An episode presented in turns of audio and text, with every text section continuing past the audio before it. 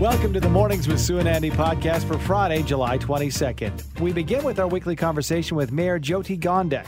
We get the mayor's thoughts on this year's edition of the Calgary Stampede and discuss the future of the Green Line L R T project amid rising costs influenced by record-high inflation and increased lending rates. Pope Francis touches down in Edmonton on Sunday. What does this mean to the Indigenous community? We'll talk about the significance of the visit with Crystal Gale Fraser, professor in the Faculty of Native Studies and the Department of History at the University of Alberta. And finally, we head south of the border to catch up with Global News Washington correspondent Reggie Cicchini.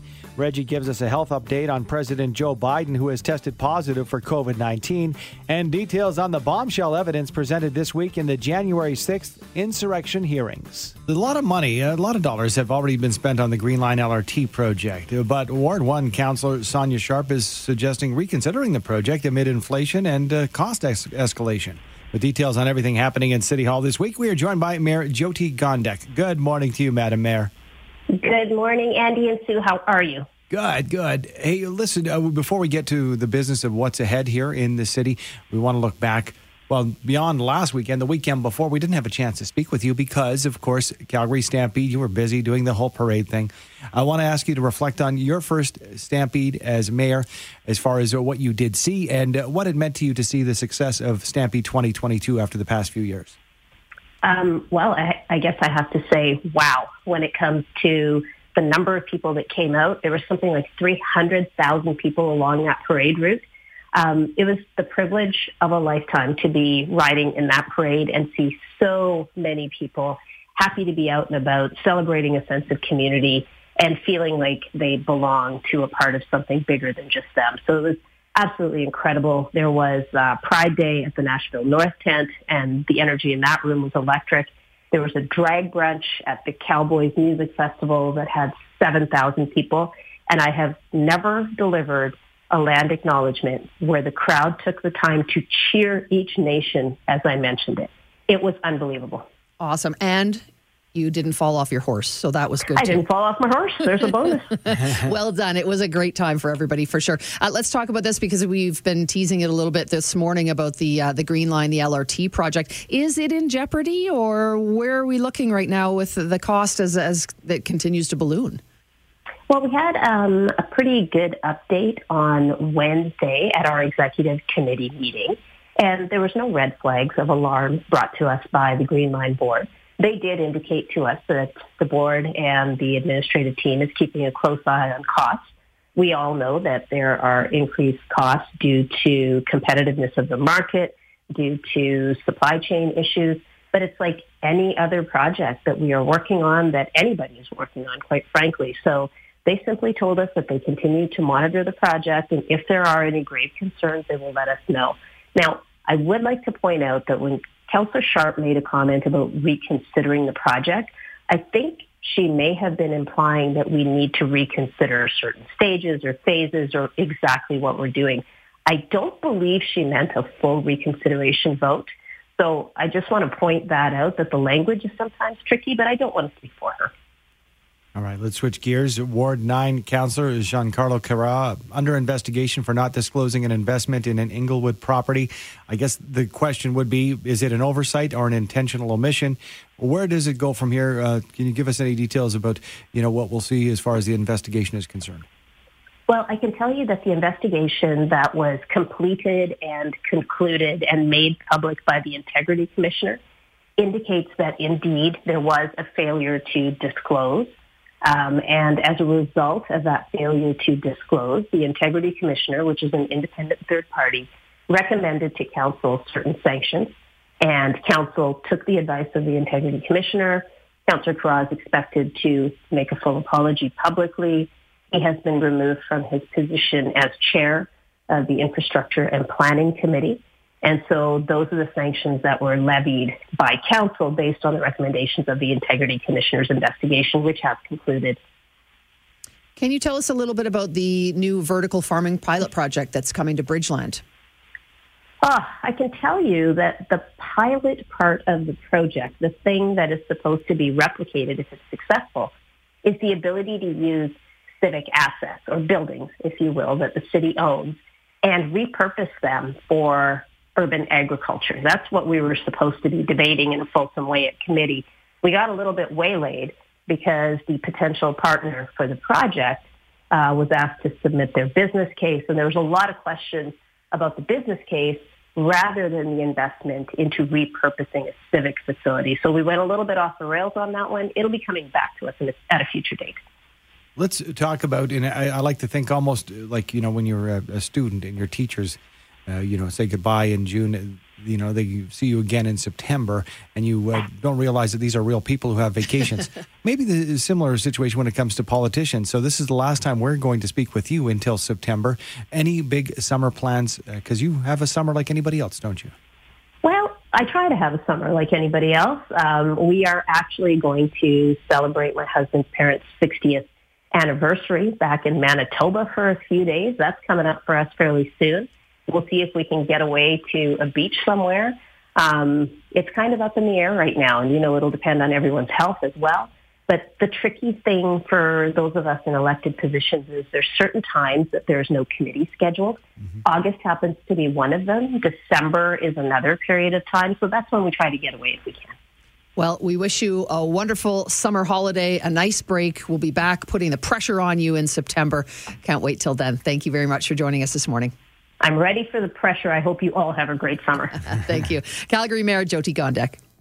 High praise from the mayor when it came to, to Stampede. Yes. And I think it's uh, something that uh, when we have the chance to speak with C E O and president of the Calgary Chamber, Deborah Yedlin, talk about the um, economic impact. When we have that time, we speak with her on a regular basis. I think that we lose sight of the fact that it's not just that chance to have that corn dog, the mini donuts, party and- yeah, but the fact that the economic indicators and the residual effect, I think, because maybe some people came to Calgary for the first time and they're going to plan on coming back next year or visiting us during another time of the year as well. Yeah, you're right. It was a big deal. We needed it. The hospitality industry needed it, restaurants, everything. It was really important to get that infusion of cash and, and really just the energy that it brought to the city too. So yeah. Pope Francis is trying to walk the path towards truth and reconciliation, touching down in Canada this Sunday, joining us with some insight into the meaning of this visit and the apology to the Indigenous community is Crystal Gale Fraser, professor in the Faculty of Native Studies and the Department of History, Classics and Religion at the University of Alberta. Good morning to you, Professor. Thanks for joining us. Good morning. It's a pleasure to be here. Appreciate it. So uh, as a member of the governing circle guiding the National Center for Truth and Reconciliation, how important is the Pope's visit? Well, I think that the visit itself is very significant. It is historic, but we also have to remember that this visit is only possible because of the conversations that we've been having over the last fourteen months or so uh, in context of unmarked graves and Indian residential schools and genocide. And so this visit is really being framed in a way of uh, reconciliation, of advancing healing and spirituality. But we also have to think back to the context of why the Pope is here, the fact that really for decades, Indigenous communities have been calling for an apology and a visit, and this is now coming to fruition. From your angle of expertise, uh, Crystal, let's talk about how Pope Francis's message will be received by the Indigenous community and, and how meaningful this visit is. Yeah, well, I think there are many different audiences for this visit. I mean, of course, first and foremost, it should be about the survivors of Indian residential schools. And it'll be interesting to see how the Pope and his team really interacts with local Indigenous communities, because we know that he's visiting uh, Muskwa Cheese, Lac Saint Anne, uh, Iqaluit, Nunavut, and then, of course, Um, Quebec. And and I'm really hoping that there will not be this pan-Indigenous approach taken um, because each region is very diverse and unique. Each one of these um, Indigenous communities and the nations who live there speak their own languages and, and have their own histories. And so I really hope that the local contexts are taken into consideration. Does this visit by the Pope and the apology by him, you know, via the Catholic Church, does it does it actually help with the healing process, do you think? And and in sort of moving towards that reconciliation that we're all trying to help achieve? I think it will for some people. You know, there are many survivors, many Indigenous communities who are, are avid members of the Catholic Church.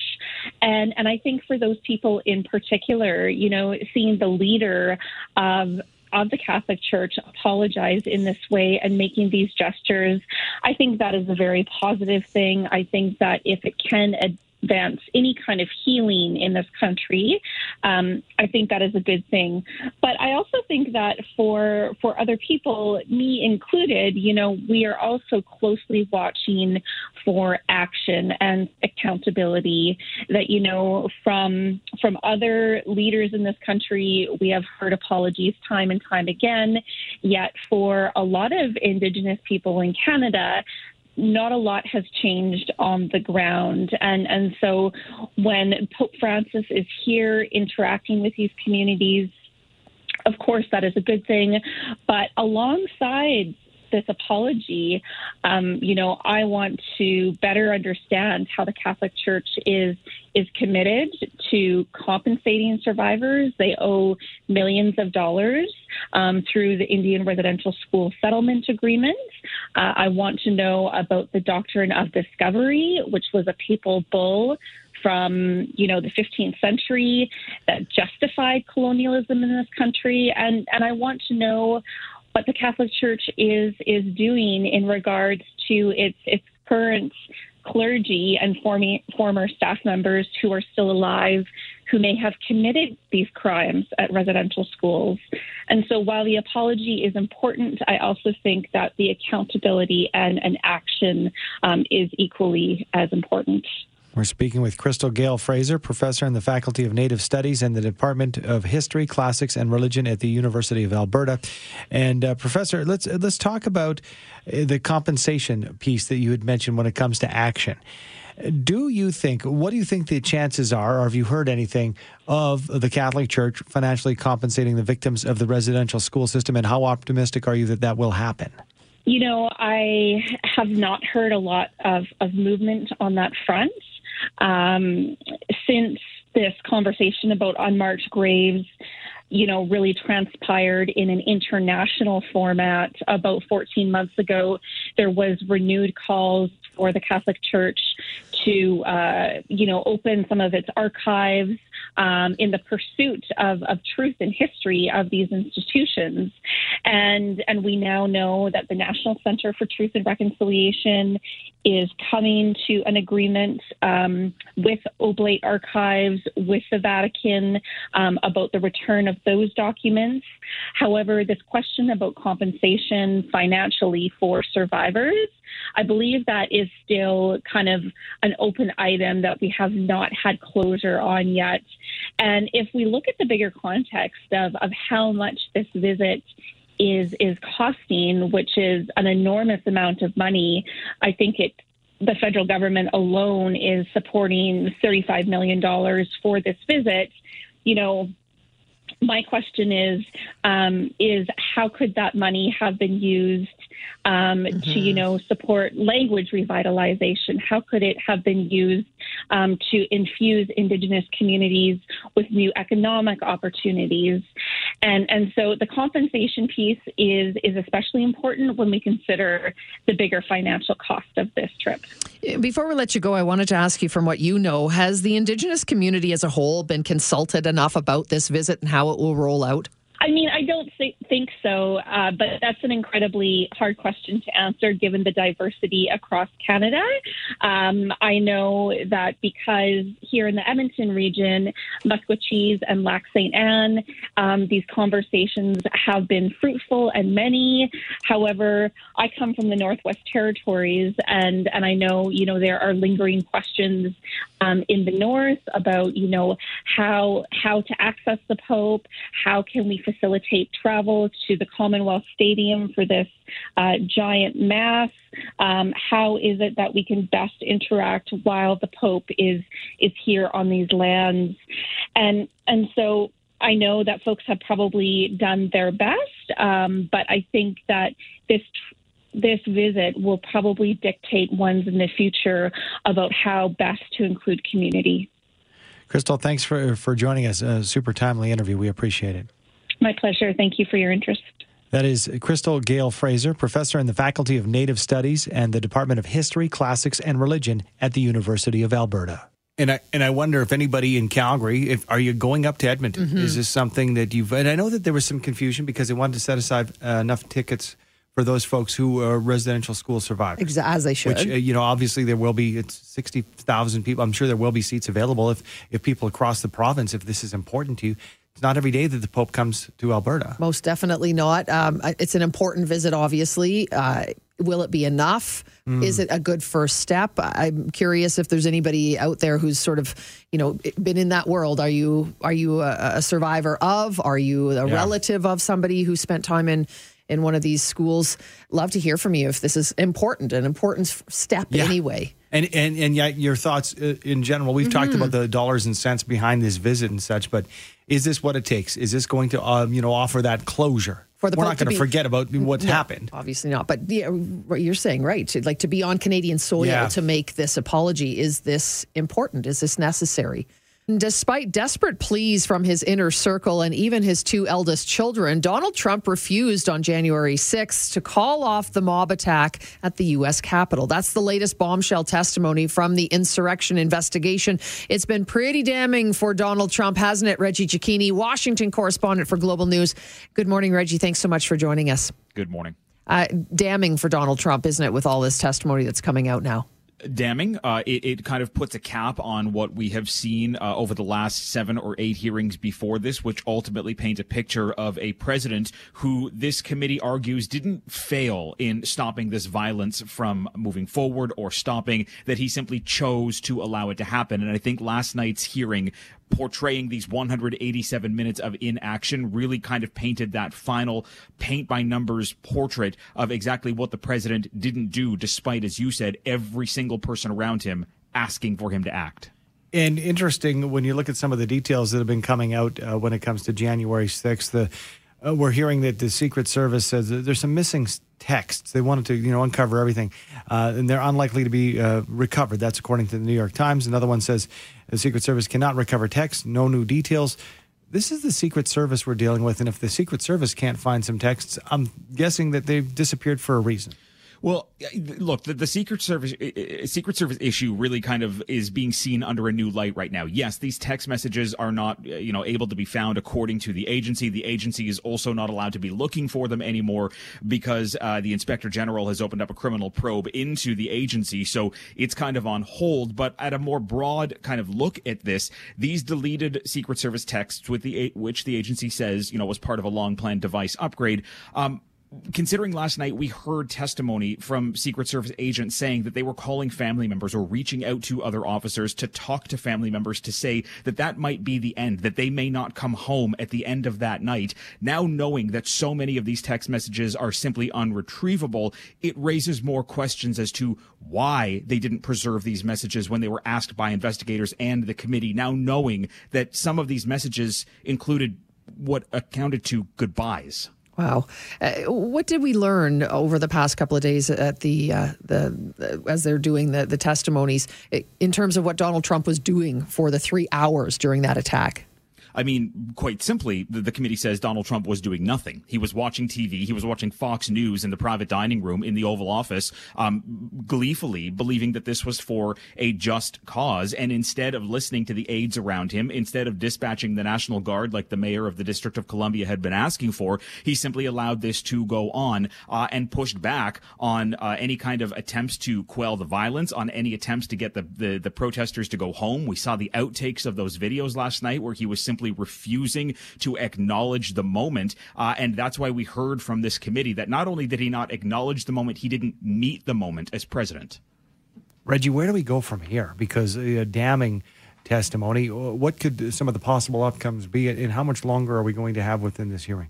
Well, so look, that was the end of the summer season. The fall season likely picks up in September. We heard from Liz Cheney that these are going to continue. More people are coming forward. More evidence is coming out. So these hearings will pick up again after the August recess. But time's running out for Democrats. They risk losing control in November. That's going to get in the way of keeping these investigations going forward. So the clock is ticking. What does it do? Well, it gives them an opportunity to put a couple of reports out. Does that land in the hands of the Department of Justice? That is a possibility here. But that in itself becomes problematic. It's an election year. The Department of Justice has policies to not announce indictments or investigations, which could be seen as any kind of interference. Think back to Hillary Clinton in twenty sixteen. So it's kind of convoluted. The pressure is mounting on D O J. We just have to wait to see what they're going to do. Does Trump run again in twenty twenty-four? Does he have the support of the Republican Party? Well, they're not backing away from him right now. They're not telling him to not run. They're simply saying, maybe if you're going to run, don't announce it until after November, because you could get in the wow. way of us getting that majority that we're looking for in the midterm election. So there's a quiet push right now to say, look, if you're going to announce this, announce this in November, late or December or early next year. But Donald Trump wants to run. He's already hinted that he could make this announcement anytime soon. Why is that? Well, he says that he has unfinished business that he wants to do from the election that was stolen from him, number one. Uh, but number two, being a president shields you from investigations. It shields you from charges. So there are questions as to whether this is simply for personal gain to ensure that no law enforcement agency can come after him. Reggie, let's talk about uh, President Joe Biden. What a week for President Biden. Uh, we now know that he has tested positive for COVID nineteen.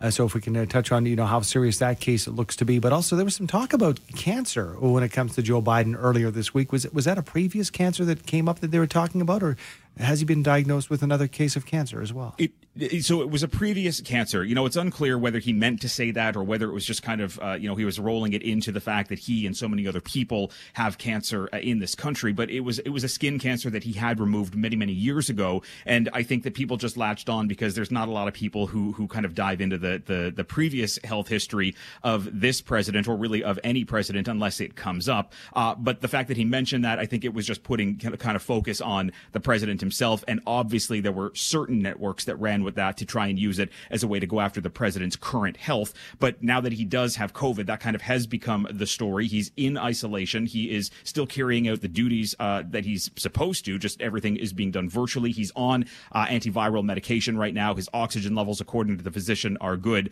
Uh, and we're expecting to see the president possibly sometime next week after he's done isolation. Speaking of healthcare, uh, access to birth control uh, is certainly an issue, especially after Roe v. Wade was overturned, but eight House Republicans joining the Democrats to ensure access to birth control. That's got to be a, a surprise, is it not? It's a surprise uh, that some Republicans joined. Eight House Republicans, though not many, considering that there are, you know, a couple of hundred mm-hmm. of House Republicans in the conference. But it shows that there is a little bit of traction here, also because popular opinion shows that overturning Roe uh, went against what the rest of the country wanted to see. And Republicans understand that heading into uh, an election year. I think what's more remarkable here is you're seeing more Republican support for other attempts to try and protect rights. That includes access to contraception. That also includes uh, codifying same-sex marriage into law. There were uh, more than fifty House Republicans who signed on for that. And there's a chance that that could actually pass the Senate with bipartisan support. Wow. So all of a sudden, the rights that were threatened to be overturned by the Supreme Court could actually find a backing in what has typically been a very divided Congress. Let's talk economy and, uh, here in Canada, bumping that interest rate a full point. Uh, anything uh, being done to, to combat the uh, high, high inflation down in the U S? What, what are you hearing this week? Well, I mean, look, we are expecting another rate hike from the Federal uh, Reserve uh, at some point throughout uh, the next possible week, maybe week and a half. Again, an attempt to try and cut down on the spending, an attempt to try and cool things down here. We've seen gas prices fall recently. Some of the right-leaning networks are putting a thank you out to President Putin because the Biden administration blamed Russia for high gas prices. There's now a thanks to Russia for lowering gas prices. Obviously, a convoluted message here. But the fact that the economy is still chugging along kind of at a quick pace, but keeping inflation in the wrong direction, this is still problematic for Democrats. So while there are so many issues that they're trying to navigate right now, the economy is still number one, and they're trying to keep that as a top-line issue heading into the midterms, along with everything else that Democrats are trying to focus on as well. Thank you so much for the update, Reggie. Have a great weekend. Thank you. Thank you. Reggie Cicchini is our Washington correspondent for Global News. Thanks for downloading and listening to the podcast. Don't forget to subscribe, rate, and review for free at Apple Podcast, Google Play, or wherever you find your podcasts. And tune in to Mornings with Sue and Andy from five thirty to nine every weekday morning on seven seventy C H Q R.